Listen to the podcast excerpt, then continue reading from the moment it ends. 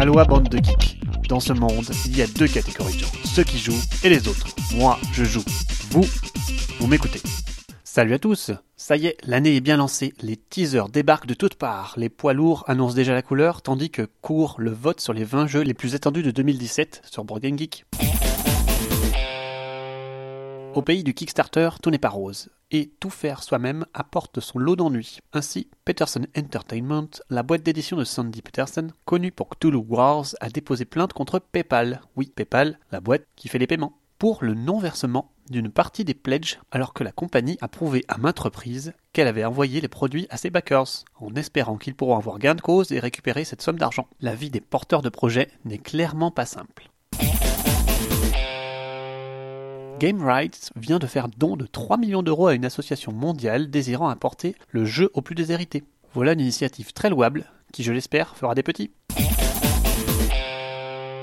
Côté licence, le retour de Blade Runner s'accompagnera des classiques sorties multimédia et ce sera WizKids qui se collera aux commandes pour les jeux de société, en espérant qu'ils ne dénatureront pas l'univers. Personnellement, j'attends un Mage Knight dans l'univers Blade Runner. Ce serait classe, non? Côté lecture, l'article qui fait buzz cette semaine s'interroge. Et si les MMO étaient des jeux de société? Lesquels seraient-ils? Le parallèle est ainsi fait entre EVE Online, l'immense jeu intergalactique, et Twilight Imperium 3. L'immense jeu intergalactique, évidemment. Mais aussi League of Legends ne serait autre que Mech vs Minions, le dernier buzz du moment, édité par la même boîte que le jeu vidéo. Un article hors norme et rafraîchissant qui rappelle s'il en était encore besoin combien le jeu vidéo et le jeu de société sont proches. Plus sérieusement, va être publié début mai un livre retraçant la vie du papa de Donjons et Dragons, Gary Gigax. Certainement une saine lecture pour tout aficionado de l'univers et même du jeu de rôle en général.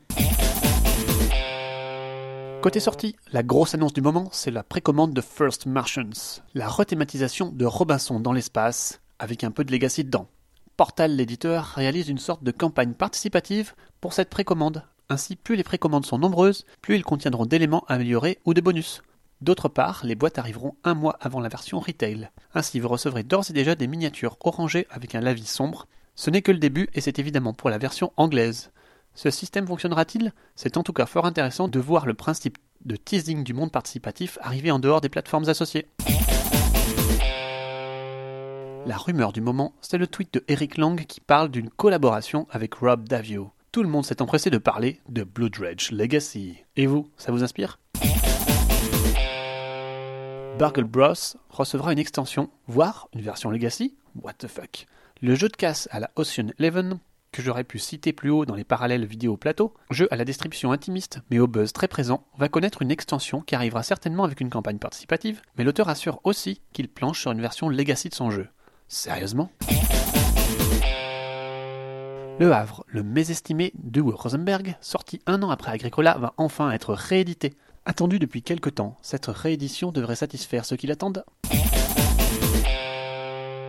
Targi, l'excellent jeu à deux, va bientôt connaître une réimpression et son extension traduite en anglais. Tout cela sortira début 2018. A noter que les droits anglais sont revenus à l'éditeur allemand originel Cosmos, qui ressortira donc Targi et en profitera pour traduire son extension, uniquement dispo en allemand actuellement.